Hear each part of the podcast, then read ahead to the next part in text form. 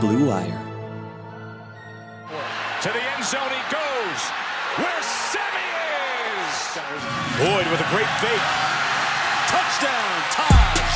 Hopkins throws to Boyd. Lean means touchdown throwing machine tonight, and he's got another one. Boyd to the end zone. Oh, what an effort! Welcome back to the Taj Boyd podcast. Now, I just want to start off by saying thank you. Thank you for listening in, for giving me some feedback, and tuning in and rocking with the boy on your daily commute. Now, in today's podcast, we'll be discussing pay to play throughout collegiate athletics, and that is the NIL name, image, and likeness. Now, this conversation has people up in arms. If you're not familiar with the term, this is how it got started.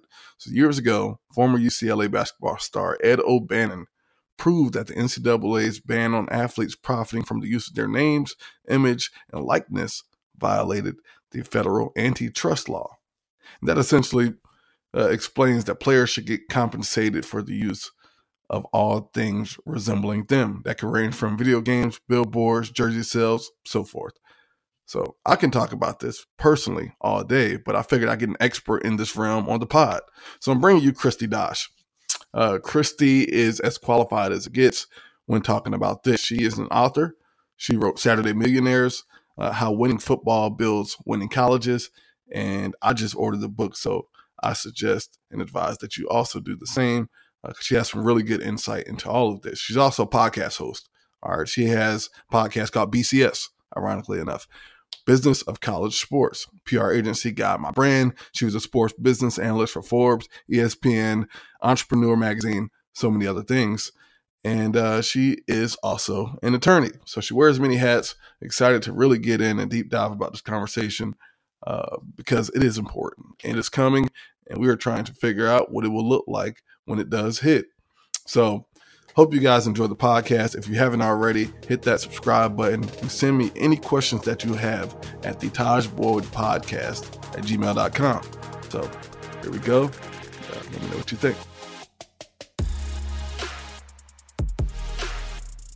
Now, we've got a lot to chew on here, a lot to talk about, and I'm very excited about it. This is something that, that I've always wanted to kind of get in the forefront of and, and really get some insight into the inner workings of it. And obviously, you've done that. So although we got a lot to talk about, you've also accomplished a lot in your career, right? You wear many different hats. You're an author, all right? Saturday Millionaires, How Winning Football Builds Winning Colleges. I actually just purchased that myself. It should arrive tomorrow, so I'm very excited about that. Thank you. I uh, appreciate the purchase. Oh, you got a podcast. All right, BCS. Ironically enough, my last year was the end of the BCS era, but it is the business of college sports and uh, we're going to get into that here in a little bit too. But you also got a PR agency, Guide My Brand. That is the Instagram handle as well. So check that out. You're a sports business analyst for Forbes, ESPN, Entrepreneur Magazine. So many outlets, I can't even name them. And then you got a website, kristidosh.com. All right. And you're an attorney. Now, how does, I want to know how you multitasking and kind of get around all these different things. Yeah, you know, I started my career as an attorney. That was all I had ever wanted to do growing up. And, um, you know, went through school knowing I wanted to go to law school and wanted to be an attorney. And I was hoping that I could have a career in law that included sports. Like growing up, I grew up in Atlanta. I was a big Braves fan, and I wanted to be a general manager in Major League Baseball one day. I, I've kind of gotten over that now. But in early in my career, that was a good goal and had the opportunity to work in sports a little bit as an intern when I was in law school got a little feel for that. But uh, quite frankly, working in a big law firm pays a lot more than working in sports does. And I had student loans. And so it made more sense for me to take an offer from a law firm. And I went and did real estate and corporate law for almost five years, but just never lost that passion for sports. And so I blogged about sports on the side in my not so abundant free time, but when I had the chance. And I was writing about legal and business issues and sports. And when I sort of stumbled upon the business of college sports and started learning more about that, uh, my blogging and sort of my career took off on that side. And I eventually got hired away by ESPN to be their sports business reporter. That was back in 2011. So I have not practiced law since then, although I feel like I still use my law degree all the time to take a look at uh, pouring right contracts and Mhm. naming rights contracts for stadiums and AD contracts and coaching contracts. So I, I still appreciate having that legal education and I still pay for it every single month. and that's the cool part because I feel like it does come full circle, you know, in, in all aspects of your business right now. So, you know, the the the attitude and the approach from what that stems from really gives you a different perspective on a, a different insight. And um, you know, that's what that's what's exciting about this particular podcast altogether. But you know, even when you published your book in 2013, and I want to get into why you exactly did that. Things have changed since that time period so far. Now, since that time, outside of social media, what are some of the things that have really uh, jumped to the forefront in your mind? Well, you know, when I was writing the book, I got the book deal in 2011 and then it came out in 2013. And that was right as all the discussion was happening about moving to the college football playoff system. You know, I guess that would have been over sort of the same time period that you were playing. Mhm. And so the BCS was coming to an end, the college football playoff was coming, and there had been all of that conference realignment. There'd been a lot of new television contracts. And so I always say I was kind of in the right place at the right time. I started writing about the business of college sports like 2009, 2010, and that was right as conference realignment heated up. That was driven by the television contracts. Then I think all of that sort of drove the move to the college football playoff. And so I was kind of writing about it at the right time and got more and more exposure. But I remember telling my editor, like, we can't publish the book yet because I don't know yet if conference realignment is over. And I don't want this book to come out and two months from now the conferences look totally different. And it was just so hard because it's not like you knew when it was going to end. You had to just sort of guess when the critical mass of it was over. So uh, I did manage to get in, I think, all of the conference realignment that happened at that time, although we've had a little bit happen since then. But I was having to speculate about things like what the SEC network was going to look like. And Mhm. at that point in time, we didn't even know there was going to be an ACC network, and the Pac 12 networks were just coming together. So I had some information and was able to write about it, but certainly I know more now than I did then. And maybe one day I'll get the opportunity to go back and and update the book because college sports, the the business side, it moves fast. Things change. Uh, it seems like every day.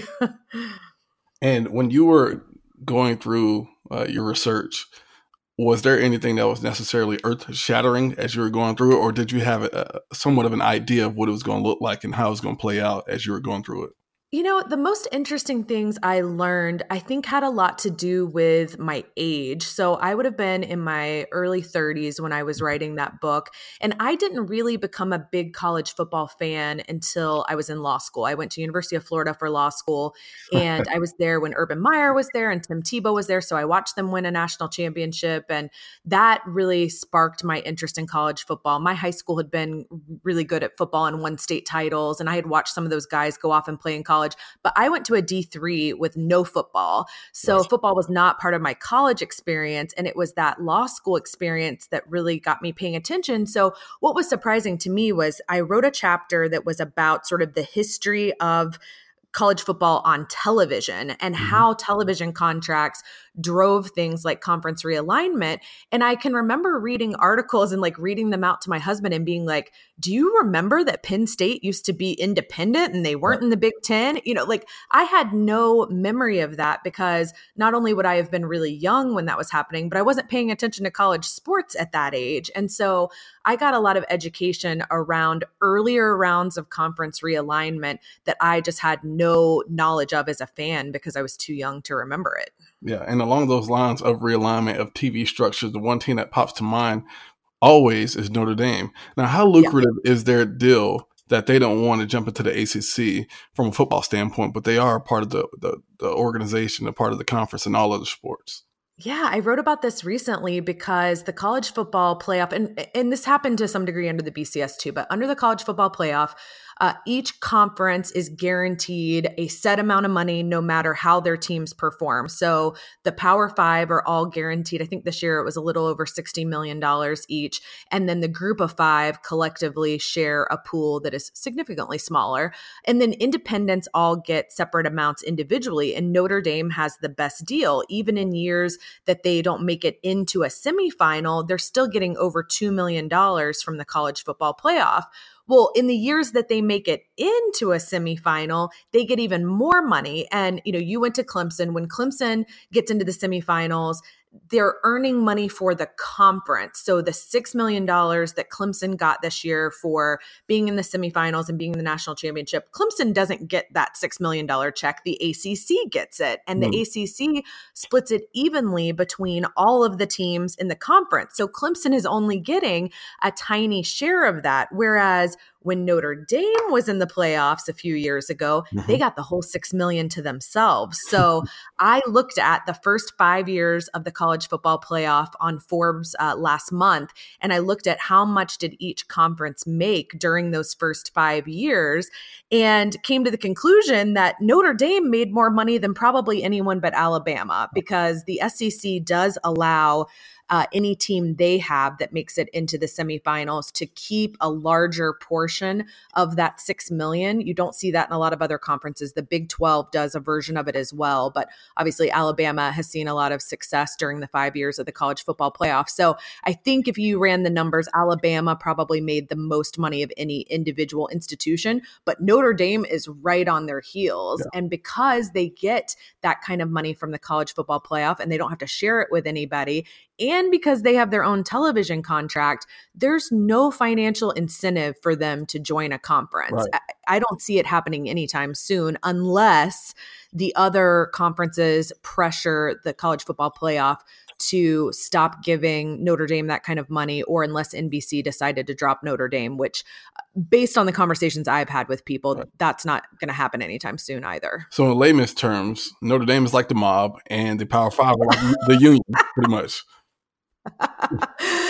Something like that. Yeah. You know, Notre Dame has a really strong brand. You know, people recognize Notre Dame. They recognize the logo. They, you know, recognize the program. You know, even people who aren't college football fans, they've probably seen Rudy and they recognize Notre Dame for that. You know, it, there are a certain number of brands in college football that have been around longer and had success over a longer period of time that in the sort of collective consciousness of your average American, they can recognize that school, they can recognize that logo, and that brings value to someone like an NBC who wants to air Notre Dame's games. And they have a long-standing partnership right. um, in its content. NBC, I think, wants and doesn't have for uh, you know from other college football programs. So Notre Dame is going to be able to uh, control its own destiny, I think, for the time being. Well, it almost seems like they're grandfathered in contractually. How often do these contracts change or exchange hands?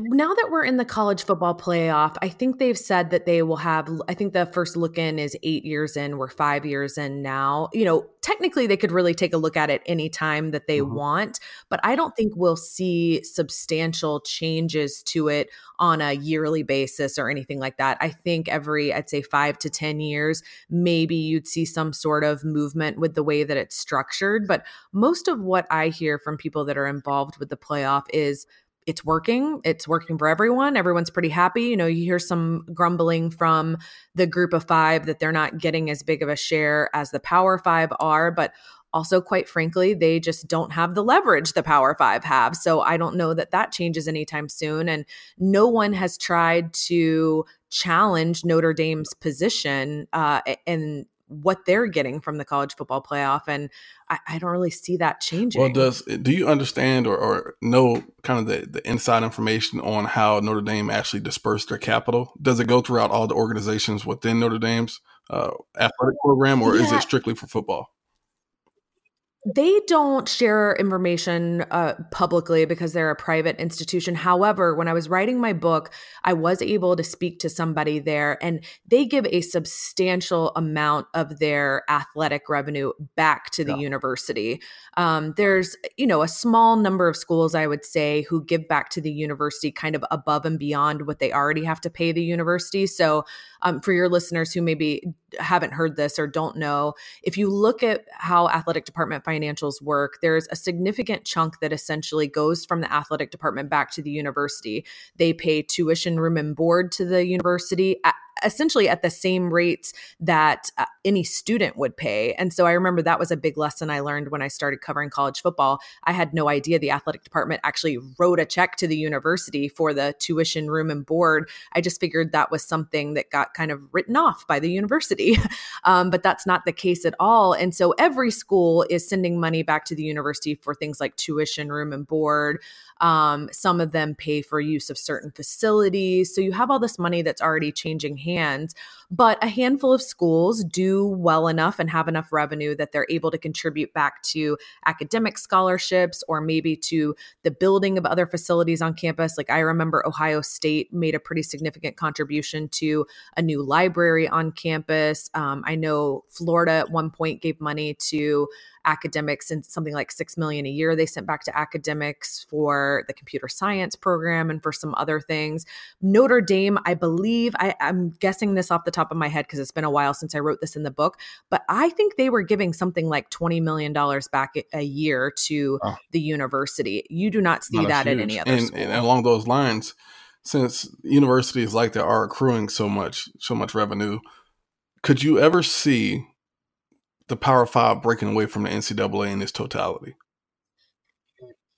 You know, you hear a lot of rumblings about that. And in fact, I was just reading an article earlier today where someone talked about that. However, when I've spoken to athletic directors in the Power Five, they've all told me they don't believe that'll ever happen, that no one wants to take on the sort of mm. administrative nightmare. I mean, if you look at the NCAA's financials, I've been at a conference before where those have been put up on the big screen and I've scribbled them down. And when you look at the money they spend on things like legal fees and insurance and you know just the staff that has to oversee the various uh, you know conference champ I'm sorry not conference championships but the the regionals and the super regionals and the national championships. You know it takes a pretty big machine to run college athletics and so I don't think the Power 5 wants to take that on. They'd have to essentially form another organization and in the end I think they'd have many of the same headaches that already exist with the NCAA because they're still going to have to manage and do some of the same things. So I had some people reach out because uh, they knew you were going to be on. They were very excited about it, and they had a few questions of their own. All right, now one of the guys, Richard Steen, asks how the tax structure works uh, within college athletics. Like in NFL, you know, the, the employees, the players, the coaches, whoever it may mm-hmm. be, get paid per state that they play in, or they get taxed on right. that as well. For these college coaches and the assistant coaches, does it work the same way on that end of it?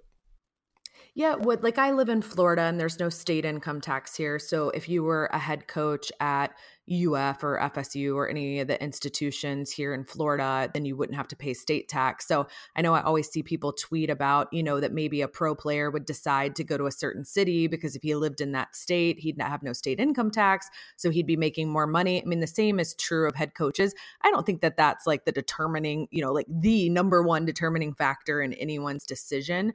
Um, but it, it does work the same way. Gotcha. Okay. That makes a lot of sense. All right. And, for me, at least, anyways, as I was looking through your your titles on your book, you know, I think it's chapter two. It says why student athletes will never be paid, and I want to tap into that a little bit. And at this point, since this has been six years since the Bush book is published, do you see yourself making a revised format of it?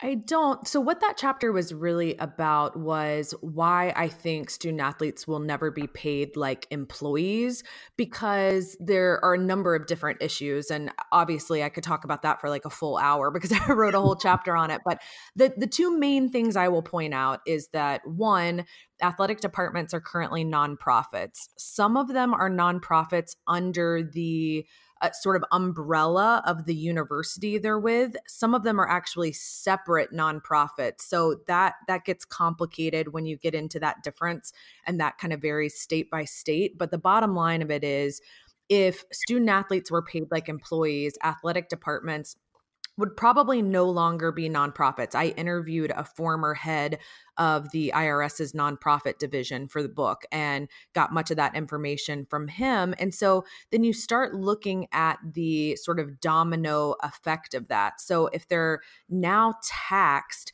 you're in a very dis- different situation in terms of how much revenue they have available for uh, the other sports, for the rest of the staff. Also, now when people make donations to the athletic department, it's not going to be tax deductible. And so when I talk to athletic departments back when I was writing the book, they told me they would expect to lose as much as 50% of their revenue if donations were no longer tax deductible. And at that point in time, when I was writing the book, donations actually at most schools brought in more money than the television contracts did. Now, that has flipped a little bit because of the advent of conference networks. And so, particularly in the SEC and the Big Ten, if you looked at the numbers now, there's more money from TV than there is from donations. And the tax laws have even been adjusted a little bit in terms of like when you make a, they call it a seat related donation to be able to buy your football tickets, not as much of it is deductible as it used to be. Well, and along those lines of athletic departments being nonprofits, you know, there's been some issues that arise uh, specifically at Clemson, and I'm sure other universities as well, where tickets and season tickets that used to be tax deductible are no longer that. Can you explain why on that front? Yeah, so there was a revision in the federal law where it used to be essentially that all uh, all the money you donated to an athletic department was tax deductible, but if it was related to your ability to purchase tickets, I think it was only 80% of it was deductible. So there've been a number of pieces of legislation introduced that essentially want to take away the tax deduction for those they call them seat related donations and that's where the bulk of the money comes from for football and men's basketball donations is those seat related ones those donations you have to make to be able to get the better tickets or get into a suite so that has changed a little bit since i wrote the book but you know remains an issue hmm. Well, and, and the oh, go ahead. Oh, I was going to say that the other thing I sort of hit on in the book was Title IX and how Title IX could be impacted if you were talking about paying student athletes. You know, at the end of the day, athletic departments don't look like professional sports. And so you hear these arguments all the time about, well, why can't you do this? Why can't you do that? They do it in pro sports. Well, they also have a draft in pro sports. You know, they, they have a lot of things that we don't have in college sports that impact things like competitive balance and that don't make sense in college sports. Like, what if somebody had told you, hey, you've got to go to Toledo because they drafted you. You know, well, what if Toledo didn't have what you wanted to major in? Right. um, so it it does look different. And football and men's basketball fund every other sport. And Title IX requires that you treat men and women equitably and that you offer sports in percentages relative to the student body. So if the student body is 52% male and 48% female, you've got to have your sports pretty close to 52% male, 48% female. And that's a federal law. And so when you get into paying student athletes, it starts becoming difficult to comply with nonprofit law and Title IX. So I, I still stand by the stuff I had in the book about why I think student athletes won't ever be employees. But obviously, we've seen there be other changes like the name, image, and likeness legislation we're mm-hmm. seeing all over the place now. And with LeBron being such a big advocate for it, I guess it's supposed to be unveiling when 2023. Yeah, so California's law is the only one that's actually been passed and signed by the governor. It would go into effect in 2023, but now you have, I think, over a dozen other states that have introduced legislation. And those states, some of them are looking to implement as soon as next school year. I know Florida, where I live, would like to implement it for next school year and that's problematic. Um, you know, for the NCAA to manage 50 different state laws would be a bit of a nightmare, and to have that competitive uh, sort of bounce. Like it, in recruiting, if some states allowed student athletes to profit off their name, image, and likeness, and other states didn't, that's going to really change what recruiting looks like and what competitive balance looks like. So I think in the end, either the NCAA or the federal government will have legislation that will govern everyone. And I think that's what California was trying to accomplish. Right. They gave until 2023 because I think they wanted to give time for the NCAA to enact something that would you know encompass everyone.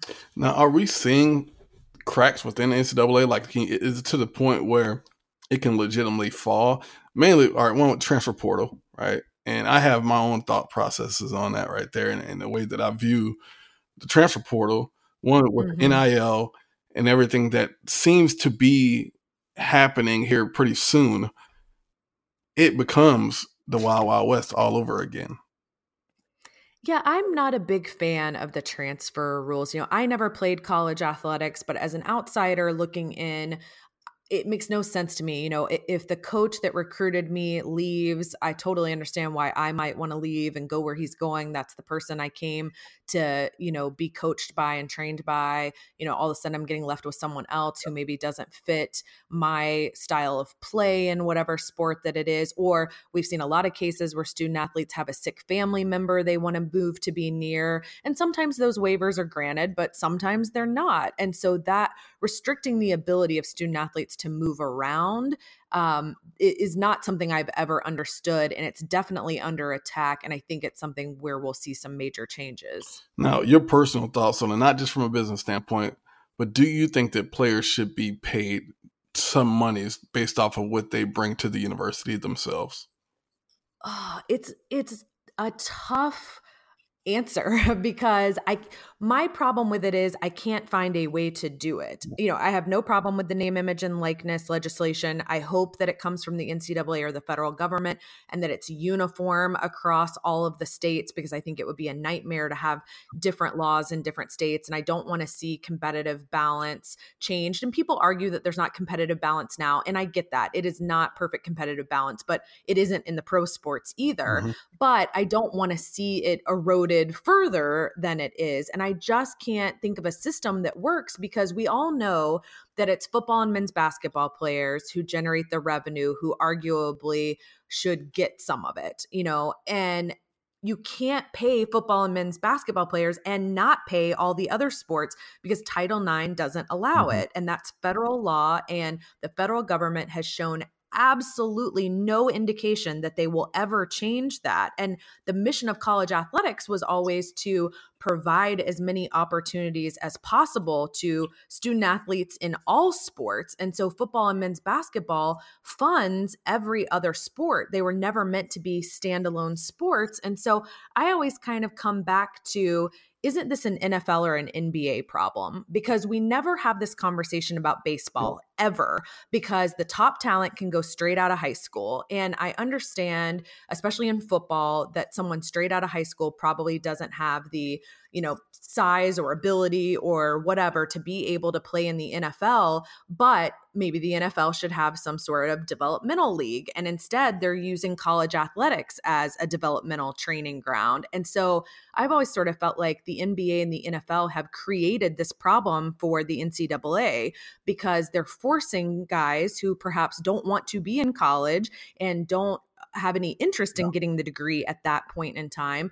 to come to college because it's the only place you can play at that age and really develop. And so I've always been frustrated by the NFL and the NBA, but they have no incentive to change because they're getting their talent developed essentially for free right now. So why would they change that? So I just, it's a tough situation, I think, for everybody. Well, and if the NFL wanted the farm system, they would have already put one together. I mean, you get at least right. in the NBA, but why bother? They're getting great talent for free. Yeah. so, you know, they have no incentive to do it. And that was actually going to be one of my questions for you, not to like turn the no, tables on you a little bit, but I was going to ask you with the XFL coming and other pro leagues that have been talked mm-hmm. about. Mm-hmm. You know, do you think if there was an option that was a legitimate option to develop as a player, do you think we would see more guys go straight from high school into the professional environment and skip college? I do. I do, yeah. and that's that's one of the issues for me with the the pay to play format. Right? It's you know what are we really going to school to achieve? Now, granted, they're on paper student athletes, but you get your scholarship to perform a duty, right? And it's to play ball in school mm-hmm. is somewhat just a byproduct, right? Because at the end of the day, I mean, at least you can't really necessarily major in what you want to major in. You know, you're limited in that capacity because of what the schedule allows you to do with football or basketball or baseball or everything else of that nature. Now, what we've seen in basketball, and I think it's going to be a trend going forward. You can look at it with Lonzo or uh, LaMelo Ball right now, right? Mm-hmm. You know, mm-hmm. he is taking these steps forward to go play overseas, still be able to get drafted, but make money off of his image and likeness right now without having right. to necessarily go the NCAA route. And I, I think that's going to be something that we continue to see along those lines. Now with the with the Vince McMahon, you know, XFL, I think what it does is is create a different type of draw too. Because there's don't get me twisted, like there's not too many athletes that can go and transition from college to pro in one year. You know, a handful right. of guys. So from high school to pro is just a different beast in its entirety. But with social media being so big and these numbers of people that follow these athletes, there's money to be made there on that front. And so, you know, with the NIL, you know, my biggest thing is I believe that you should be able to capitalize on your market value while you have it. Because while Jake Fromm is playing at the University of Georgia, for him, that market may be as big as it ever gets for him we don't know what happens when he takes that next step to the to the next level. You know, he may be one of these guys that is a is a small fish in the big pond. But while he's there at UGA right now in that particular market, he can make however much money he wants to make. Same thing with Trevor Lawrence right now. If he was able to, you know, he would be able to get you know commercials from Pantene and everything else of that nature, and really, really be able to help his family out in that structure. And again, different circumstances for different players. Some players come from a situation at home where they can they can sit there and actually be a student and not necessarily have to worry about what's next. But for a lot of these kids, they come from environments where they're not just taking care of them, but they're taking care of the entire family that way. And if Vince McMahon finds a way to really create an outlet that way, I think that'll be attractive on all fronts going forward. Yeah, and it was something I got into a discussion with a student athlete about on Twitter years ago, probably when I was working on the book. And I was sort of thinking about pay to play and about you know what is the value of what you're getting from these universities? You know we hear about the value of the scholarship and some of the other benefits but you know I, I, was asking somebody well you could go and play in the arena league or in the cfl straight out of high school. Why didn't you? And he said well you know the the coaching and the training and the competition is better at the college level. And it's like okay well then what's the value of that? Like you're you are passing up going and making money right off the bat because you feel like there is intrinsic value in the coaching the training maybe it's the facilities you know you feel like there's value in that. And so you know, I think it's a, a tough argument. It's why I kind of go back to the NFL and the NBA sort of put the NCAA in this position. And certainly the NCAA benefits because college football has become so big and the television contracts are huge. And they're able to make a lot of money on football and men's basketball. But, you know, one of the questions I wanted to ask you was when you were coming into college, how did you view like the value of the scholarship the training i don't know the meals the travel all the stuff? I, I, know being a student athlete isn't easy and it's a huge time commitment and i'm definitely not minimizing that but just curious to hear your thoughts like as you were what 17 18 and getting ready to go play college football how did you view the value of what you were going to get through that process well i didn't know what i didn't know you know and there was never these discussions on the outside you know, putting these thoughts into my brain. And, you know, now the, these kids, I mean, look, they're smart, they're intelligent, they've been able to deal with people since they were seven, eight years old. I mean, you got some kids out here legitimately that are getting uh, hit up by agents while they're a freshman, sophomore in high school of what's to come later on. And so it changes in that dynamic a little bit more so than what has happened in the years past. But, you know, for me, when I walked into school, I mean, it was great. You know, training table, you know, super cool uh, outfits, you know, sweatsuits, shorts, shoes, gloves for free, plenty of footballs to throw. I mean, it was great. And, you know, you never want to take that away from them because, look, it is amateur and these kids are legitimately having fun um, and really just enjoying what they do. That's the reason that they play the game. I don't believe that there's too many kids out here who step on that football field as a little leaguer and say, hey, I'm, I do not love this game. You know, I just want to play solely so I can get to the NFL and make money that way. No, you play because you enjoy it and you, you play because you love it. But you know, when you got all these other advocates out here that's that's implanting these thoughts into these kids' mind, well, it changes everything. And you know, with the sport, you know, even with the CTE discussion, it's continuing to grow at a pace that I don't think a lot of people saw. Um, you know, there's big money in it, and, some of these kids are trying to figure out how to get a hold of it right now because they don't know if they're going to see that second contract. They don't know if they're necessarily going to get drafted in those first three or four rounds, you know. And so, I don't know, man. I, t- I talked to some of my my friends and some of my teammates, and we never had a discussion. That was something that never came up. You know, we just wanted to go ahead and and, and go to class and go to workouts and play ball and party and enjoy college all together. But it, it becomes an issue, I guess, in hindsight, because you know you realize the value of education may not exactly be what it looks like on paper. You know, if I'm mm-hmm. majoring in PRTM or sociology or psychology, I may not ever do anything with that. And so, from an advantage standpoint in the workforce, it may not necessarily be there if I was to go into to school to be an attorney or if I was going to go and be an engineer. There are kids who do that, but nine times out of 10, they're not getting their school paid for. They're usually walk ons, and, you know, coaches can't dictate necessarily what they're majoring in.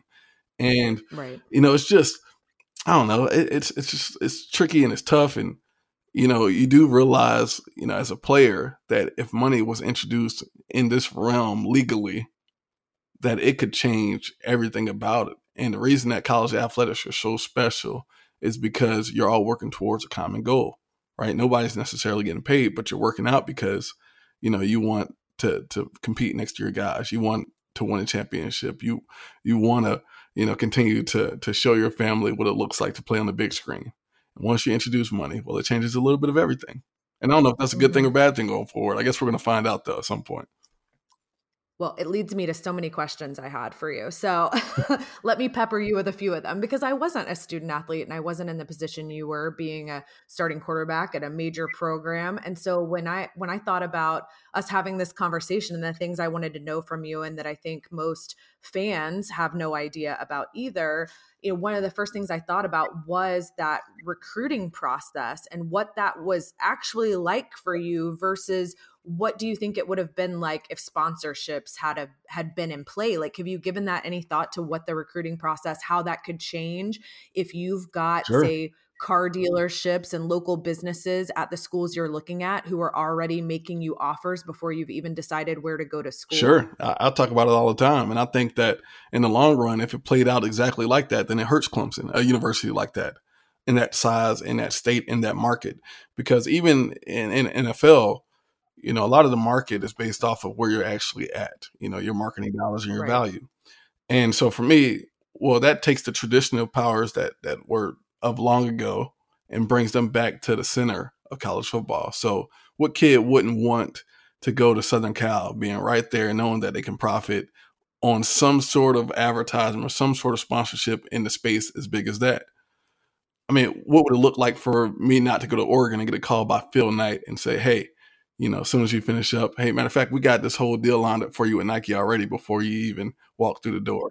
You know, mm-hmm. it, it's so crazy the possibilities of what could happen, but I think it tanks and crushes other universities because then the parents have to go on that that outlook on, okay, what do we want to go here and, and, and graduate and maybe become a better man, or do we want to go ahead and see if we can go make some cash right now? You know, so it's a dilemma going right. forward. You know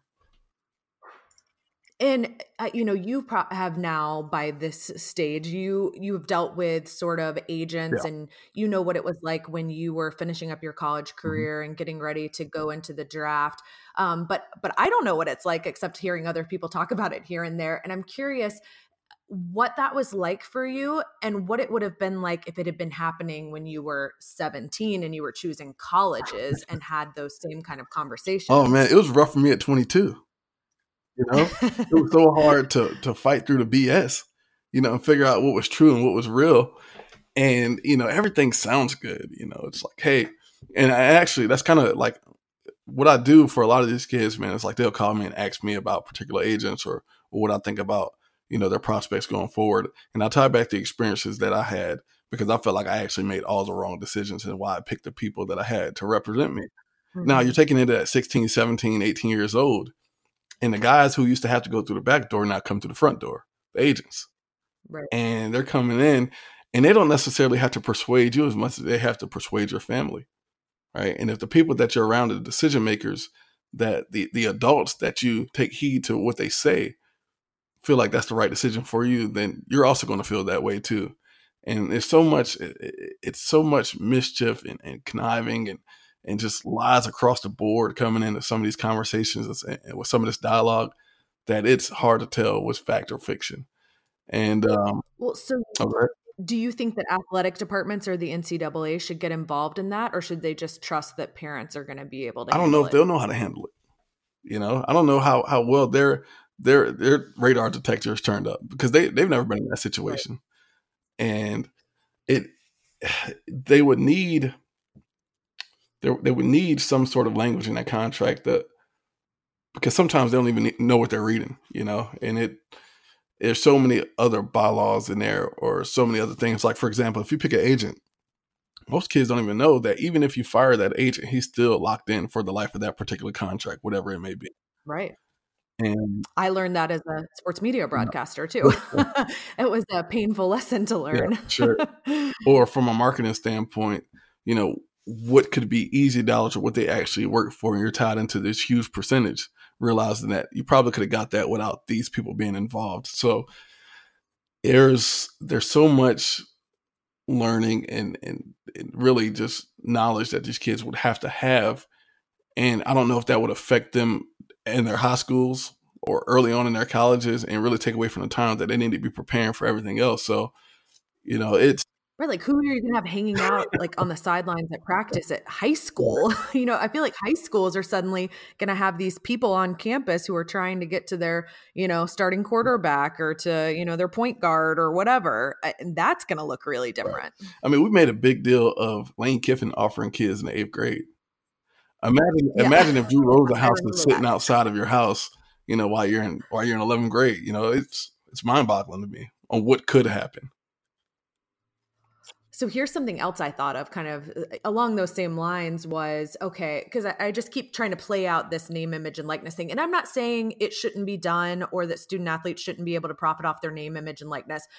I am just thinking through like all the things you have to take into consideration. And so when people are like, oh, the NCAA should just open it up tomorrow and it should be a free market. Well, uh, there's like a lot of things to take into consideration that I think they're trying to figure out how to manage. What role should they play? What role should athletic departments play? I wrote a whole piece that was just about, and actually, one of my earlier podcast episodes was all about if athletic departments get involved at any level, then Title IX gets involved and all the complications that For brings sure. because, you know, a women's soccer player probably isn't going to have the same opportunities that the starting quarterback is going to have. Um, so I won't go into all that here because I've already done a whole episode on it. But one of the things I thought of that I, I thought would be interesting to ask you is what starts happening with things like playing time. So if you're, you know, a football student athlete or whatever sport you're in, if you are thinking about it from a marketing perspective and from being able to maximize your earnings, you know, how much more is that going to complicate or create issues between players and coaches when it comes to playing time? Or like with you, what if you're favoring as the quarterback, you're favoring one receiver all the time? Are you going to have another receiver getting irritated with you because he's not getting the face time he needs on TV to get better sponsorship deals? Yeah, it can get a little messy out there, you know, because it's already tricky right now. You know, there's there's players who will bash coaches and vice versa. You know, if a, if a kid gives a coach problems, you know, a lot of these NFL coaches and these GMs, you know, they're calling in like, hey, you know, how is this kid? Was he was he a problem for you? And you know, maybe he was, or maybe he wasn't, but you still got to take it at face value right there. But I think it would change the dynamic of everything, especially with the skilled players. You know, wide receivers, quarterbacks, running backs, because everybody already wants to touch the ball, and there's only mm-hmm. one of it. You know, there's one football out there. And so to be able to divvy that out, I mean, that was an issue I had. It wasn't even any money involved, but I had so many weapons. Sammy Watkins and Nuk Hopkins and Martavis Bryant and Adam Humphries and Jaron Brown. And I was sitting there stressed out after the game, like, and I'm walking up to guys in the locker room like, hey, sorry, man. Um, you know, I know you only got two touches. I wanted to get you more, but I'll get you next game. So I can imagine what that would look like mm-hmm. if it equated to dollars, you know? Right. Because there I could see from a brand perspective that if a brand was working with an individual student athlete, they could put clauses into the contract that say that there are reductions in payment if you aren't getting X amount of playing time. Or, you know, I talked to one of the marketers for a piece I wrote for Forbes a while back about um you know what happened to Tua and I said okay you get injured and you can't even play then what happens to all of these deals you've struck for social media marketing or um, being an ambassador for a brand or what have you and they said well basically if you're not playing all that stuff's going to go away and all these brands are going to put provisions in the contract that protect them in case you either get injured or maybe you're not getting the kind of playing time you expected. And so, you know, I'm curious from your point of view, like how do you think that changes the the locker room atmosphere and the attitudes of players towards each other?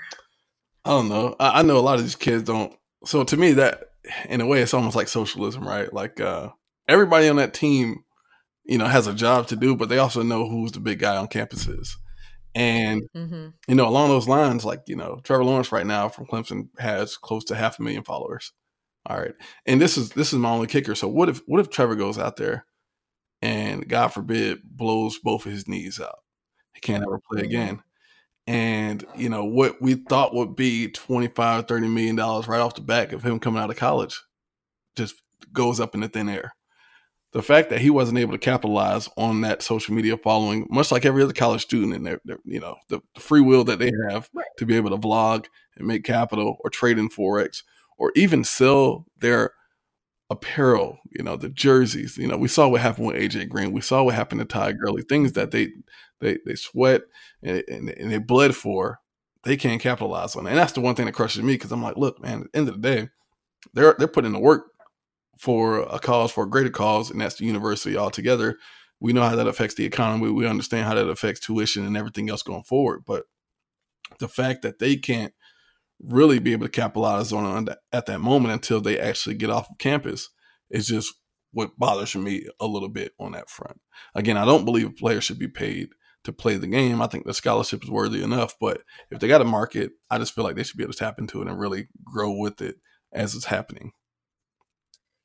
Yeah, and that makes sense to me. And, you know, I've just, you know, I like, I like thinking about how it all sort of plays out and what do, what does the NCAA or the federal government, if they're going to introduce legislation, what are the things they need to think about? Like we saw California in their mm-hmm. bill, they do have a provision in there that essentially says you can't cut a deal that would be directly competitive with an athletic department deal. So uh-huh. if the athletic department's Nike, you can't go cut an Adidas deal. You know, I think those sort of provisions are going to be in there.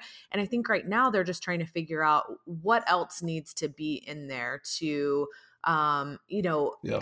make this as flawless a system as it can be and there are going to be things they don't think of like unintended consequences that we haven't even thought of yet but you know i have like a running list of all the ones i've already thought of and trying to figure out how does it play out and we won't know till it happens but it's still just interesting to talk about nonetheless. Well pandora's box is definitely opening you know and and i didn't really think of it from that standpoint of if the university is sponsored by Bojangles and KFC is like, hey, we want you to be the guy who who is our figurehead, you know, how does that conversation happen? Yeah. What does that look like? And, oh, it's going to limit opportunities for sure. Like if the if the athletic department has a Ford dealership that's you know got a sponsorship, none of the student athletes are going to be cutting deals with the local Toyota dealership. So when you were talking about you know a town like Clemson already being small and not having a lot of opportunities, well now you as an individual student athlete are essentially competing with the athletic department to try and snag a deal in a category before they do because once they do it you're going to be foreclosed from it or it's going to be okay say the ford dealership sponsors clemson athletics yeah um, which is uh,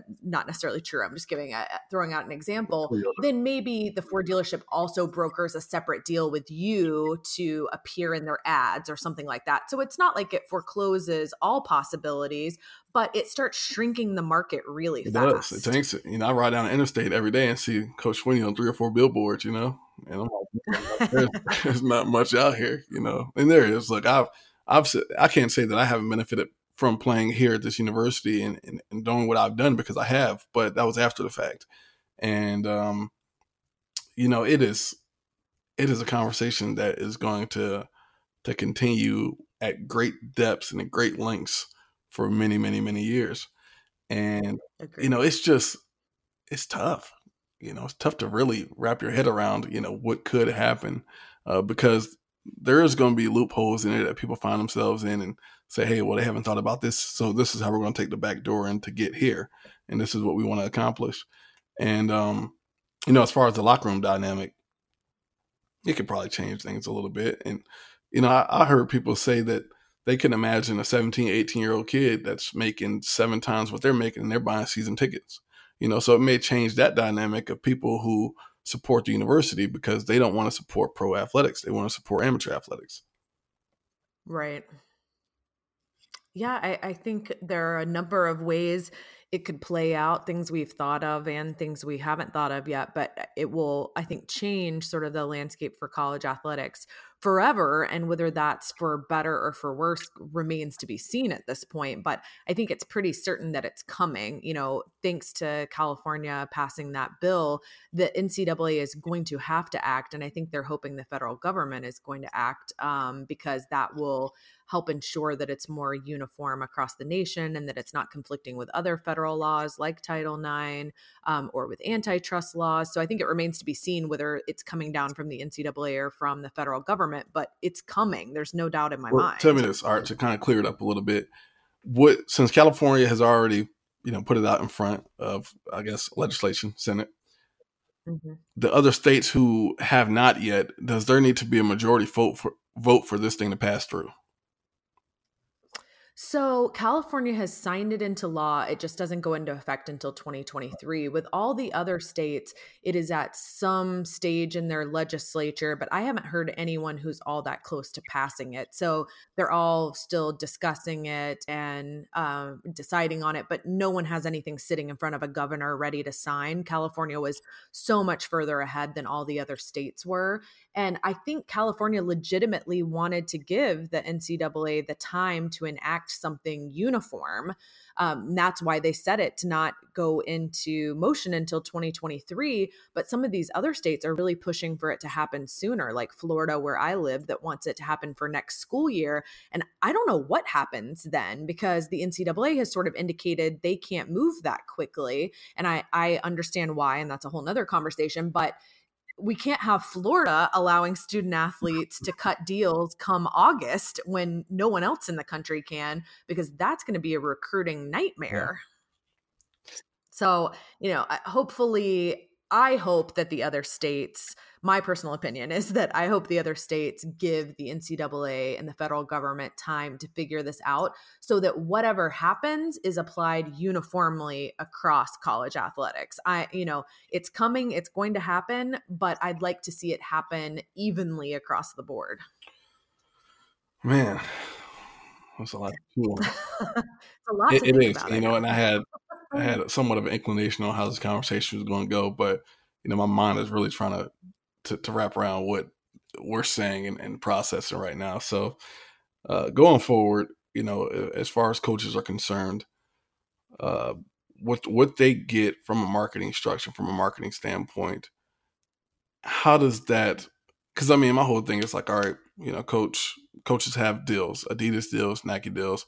Matter of fact, we saw it in basketball, you know, with the guy who, because what we do know from a big marketing standpoint is that wherever you go to university at, there's more of a likelihood that you end up signing with that same apparel brand going forward. Now, right. And that's that's a little tricky because there's already middlemen that gets involved who end up paying the price more so than the conglomerates do altogether. So the fact that some people will be able to do this out in the open changes everything because you know maybe it makes Miami a little bit more appealing and attractive. You know, maybe they jump back up into a contender in the ACC you know, because you know if you got Adidas money behind you, well, it changes everything on that side of it too. But you know, my mm-hmm. my same thing still there is is unlike basketball. You know, you get a chance to in basketball wear a shoe, you sign with the company, and that shoe end up if you become a, a big dog, if you become a top player, you end up selling your own shoe. You know, and there, right. there's a big thing there with that. But in football, you know, we know that these universities are associated with somebody. I mean, outside of Georgia Tech, I think they were still ran Riddell Russell uniforms, which is you know just archaic. All right, nobody wears that. Yeah. But you know, I'm like, all right. There's still a few of those deals out there. Texas tried to have their own company for a while, but I, I think that experiment uh, did not go how they thought it would. no, in the, all right, so the Longhorn Network. All right. Oh boy. The Longhorn Network the money that they generate within that goes where? Uh, so they have a contract with the University of Texas that guarantees Texas a specific amount every year that I am not remembering off the top of my head right this second. But that essentially ensures that Texas is nearly always uh, the highest revenue producing university in college athletics. Occasionally, we see someone else in the first or second spot. USA Today does a rundown every year, but if you look at the schools that sometimes jump Texas, like I know Wisconsin did it one mm-hmm. year, Texas A&M did it one year, Usually it's because they transferred over a big chunk of money from their foundation to the athletic department for a new facility. So like the year that Texas A&M was higher than Texas in that report, it was because they had moved over money for the Kyle Field renovations. So when you kind of average it out and look at a normal year, Texas is almost always going to perform better than everyone else because of that Longhorn Network contract and the guaranteed money they're getting separately from that in addition to the money they get from the Big 12 for the Big 12's media contract. And you know, it, it was an interesting, again, experiment. Mm-hmm. um, I think that it has not turned out the way ESPN or Texas thought that it would. They've had all sorts of distribution issues, and I don't think it's made anywhere near the money that ESPN had hoped it would make. And so I'm interested to see what happens at the end of the current term of that deal because the Big 12 really, in my opinion, can't have a conference network as long as the Longhorn Network exists. And so if I were ESPN, I would probably want to turn Longhorn Network into a conference network at the end of the term. But Texas obviously isn't going to want that because they're getting a huge benefit now. So if I had to like look into my crystal ball and guess, um, I think down the road, Longhorn Network will get turned into a Big 12 network, but Texas will still be able to take home like some greater portion of the money than the other teams in the conference will be able hmm. to. But that's just my yeah, guess. Yeah. Well, and, and with that, is there any incentive from a coaching standpoint? These coaches are making big dollars. Harbaugh's making a huge amount of money. You know, we know that, that Dabo Swinney's making what ten years, ninety three million dollars.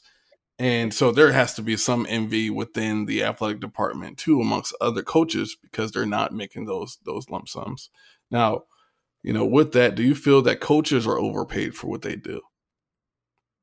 It's funny because I was going to ask you the exact same thing.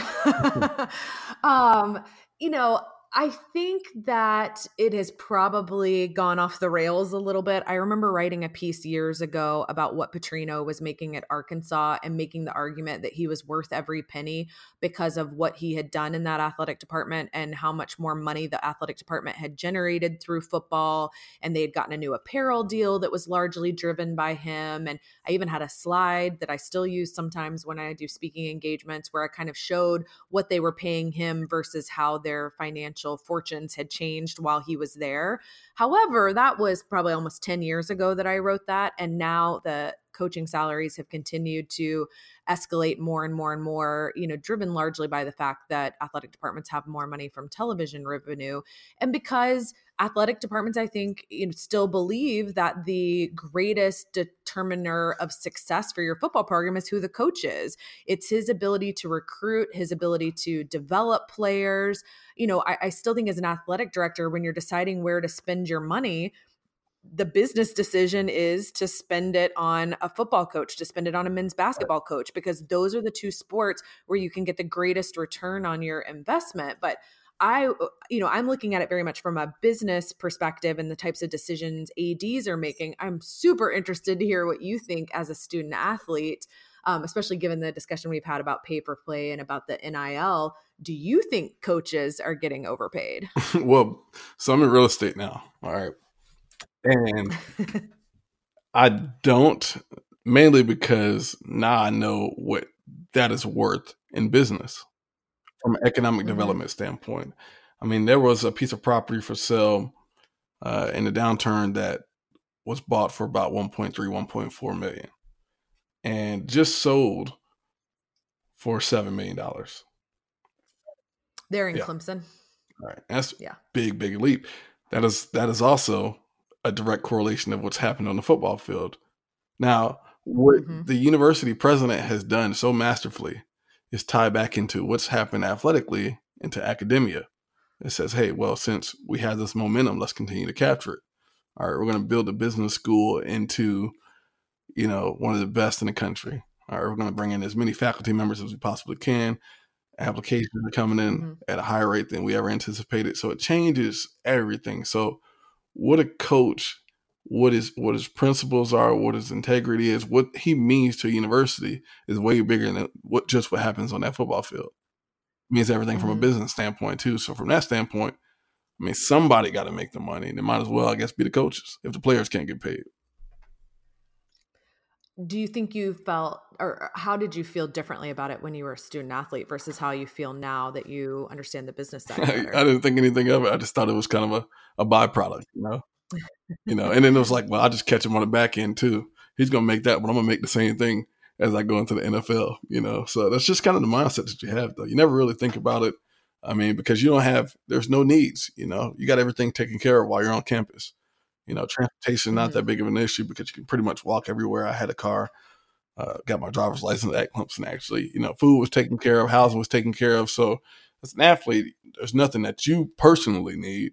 But again, some of these kids are in situations where it's not them who needs it more than it is their families, you know. So I think that it changes the whole conversation.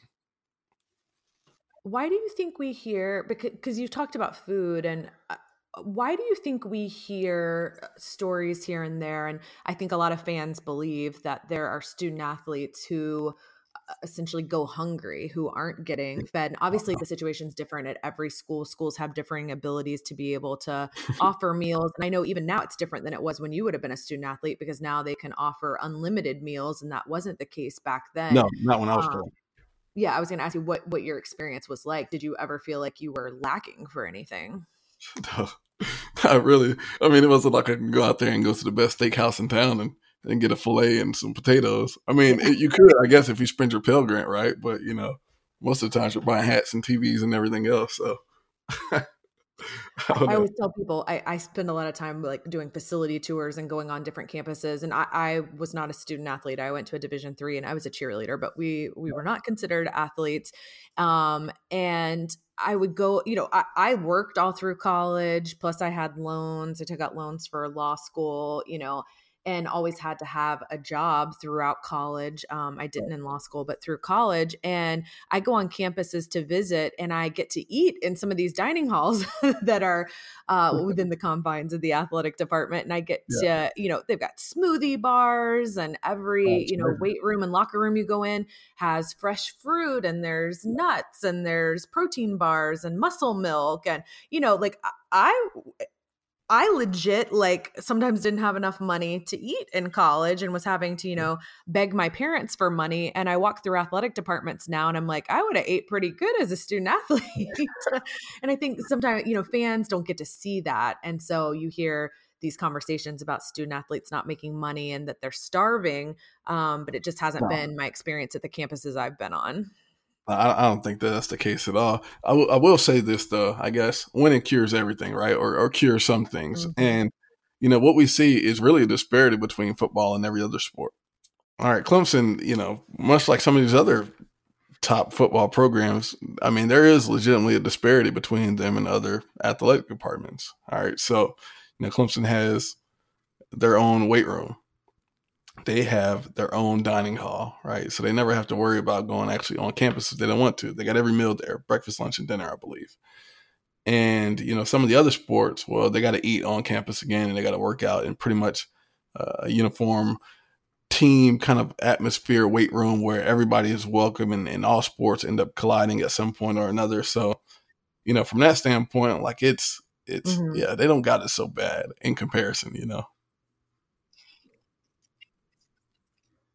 What my my sort of last question I had on my list of things I knew I wanted to talk to you about was to ask you uh, how you think the success of the football program at Clemson has changed the athletic department in the town since you were a student athlete. Um, it's an attraction. You know, it is an attraction. And and don't get me wrong, like I got friends that come into town and I take, I don't know, 40, 50 pictures a day at grocery store, you know? So it's it's kind of a it's a it's a thing here. You know, it's a, it's a big thing. And people's like, bro, why do people still care? I'm like, I don't know. I just love people, you know. I guess they love me back. You know, it's kind of one of those deals. but it is growing at an unprecedented rate. And know, one time, uh, CJ Spiller, big name, you remember that name, um, Yep. and I were walking through a crowd, and you know, usually when we're together, I mean, it's just tough to get anywhere. You know, sometimes it takes us an hour to get 700 feet, you know, but there was this huge crowd and we were like, hey, man, we're just to walk through. We're to keep our head down. And so we walk through and nobody says anything. And we're like, oh my gosh, this is random. This is weird, you know? And so we go back and we ask them, like, hey, you know, where are you guys from? And they say, hey, we're from California. It's like, oh, and they got on all the Clemson stuff. So I'm like, you know, what are you guys doing here? And it was like, uh, yeah, this is kind of our bucket list. You know, we always wanted to come and check it out. And, we've seen what's been happening with the football program. So we wanted to come check a game ourselves. And so it becomes a, an attraction, you know, a tourist destination simply because of that. And then when you got to yeah. figure as polarized as Coach Swinney, it just is icing on the cake because now every business, every high school, every middle school, everybody who's involved in some setting where a team is involved wants to figure out what the formula is. And so it has changed, it's changed everything, you know, uh, especially uh, in the, the money standpoint, the accommodations, the, the restaurant business. So everybody thrives off of what's happening in these small college towns. And that's yeah. the reason that I actually decided to come to Clemson. You know, when I was considering to going to Ohio State, you know, it was such a massive place that I was like, I, I might get lost here. You know, they were saying that there's seventy thousand students, and it's in the middle. Mm-hmm. It's in the middle of Columbus. And you know, one of the guys on the team was like, "Hey, if you ever see a girl, you need to go ahead and talk to her because you may not ever see her again." And that, that was stressful for me, you know. and then you know, it's or it's like going to Boston College. Boston College was my first offer, and I go to BC, and uh who was there? Mike Schiavo, and a couple other coaches was there at the time. And um, you know, I'm going on my visit and it just some just didn't seem there and it just didn't seem like there was a lot of thought or care about what was happening at the Boston mm-hmm. College football department. And it was because there was so much, so many other things around. You know, you got the, the Celtics, you got the the Patriots, you got the Bruins. Right. It doesn't have that Red college Sox. town kind of feel. Right. It was solely the economy would thrive whether you know the university or football succeeded or not. You mm-hmm. know, and with Clemson, uh, you know, again with what they're trying to do from an academia standpoint makes sense because every university at some point, at least in my lifetime, has had a cycle.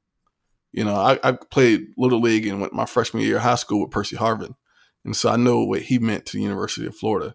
You know, and I know how their run happened and, and, what it looked like. And we saw Florida State's run and we saw Texas's run and we saw Southern Cal's run. Mm-hmm. And Clemson, for the time being, until I believe this NIL thing actually happens, is going to be on that same path where it is a historic run. And, you know, that for the time being is going to make this economy continue to boom, regardless of what happens in the global economy.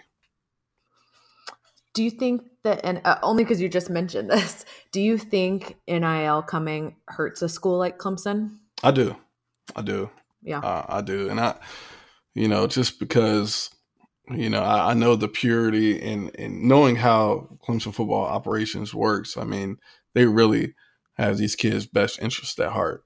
Um, but when other motives are involved, you know, it does change everything. So regardless of how good you are, you know, sometimes a nice guy does finish last, you know, and, and that may be the case going forward, uh, depending on how this thing unveils and, and unleashes, uh, because there's such huge market value in in these these major cities, you know. And Columbus is one too. So Columbus is going to be fine.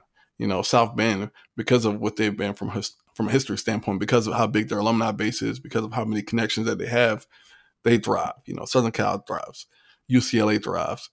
You know, some of these schools that may not have even ever been on the forefront now get that opportunity because of what that looks like. If I was a kid and they asked me, you know, I might consider going to Harvard. You know, I might go Ivy League. You know, because I know what that base mm-hmm. looks like. So it, it does, and, and, I'm interested to see how it really does play out, and if it affects it as bad as I think that it will.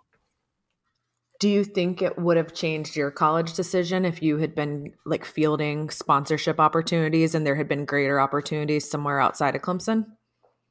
At the time, I don't know. Maybe. Yeah. I mean, it'd be hard to say. I absolutely not, because you know at that point, you know it's a it's a totally different world. You know, Clemson might not have even been able to really step in that room because of what they didn't have. Mm-hmm. You know, it would have been Michigan, it would have been Ohio State. You know, I, I, went out on a trip to Oregon. It could have been Oregon and Phil Knight and Nike and all of that over there. So it, you know, I have no clue. But hopefully, you know, when these kids make these decisions going forward, if it does play out the way that it possibly could, you know, hopefully they make the decision that they think is going to be the best for them in the long run. Yeah, I'm interested to see what happens, and I, I think this will this will be going on for a while as they sort of figure out what it's going to look like and it starts getting implemented. So you and I might have to circle back in the future when we know more about it and talk about it again. Yeah, exactly, exactly. So we'll revisit this. You know, we'll continue to build on it. Um, I'm sure. You know what? And, and matter of fact, you know, as things get closer, closer, all these things keep happening. You know, there's new trends popping up every day in collegiate athletics, and it is big bu- business across the board. You know, it keeps ESPN operating at a high level, keeps the economy thriving, and you know, it gives us something to talk about here. So I'm excited to see what does happen and how it all plays out. Yeah, I never run out of things to write about, so it's good in that sense. for sure, for sure. Well, thanks well, for chatting with me. I really enjoyed this. I could talk to you for two or three more hours, but I'm not sure either of our listeners will listen to us talk for that long. So we'll just agree to do it again sometime. yeah, I haven't quite gotten the Joe Rogan level yet where I can listen to a podcast for three straight days. So we'll work there though. But Kristi, I appreciate you so much and uh, can't wait to read the book. And I'll make sure that people get a chance to check it out themselves too. Absolutely. Thank you. I can't wait to hear what you think about it. Awesome. Awesome. Appreciate you.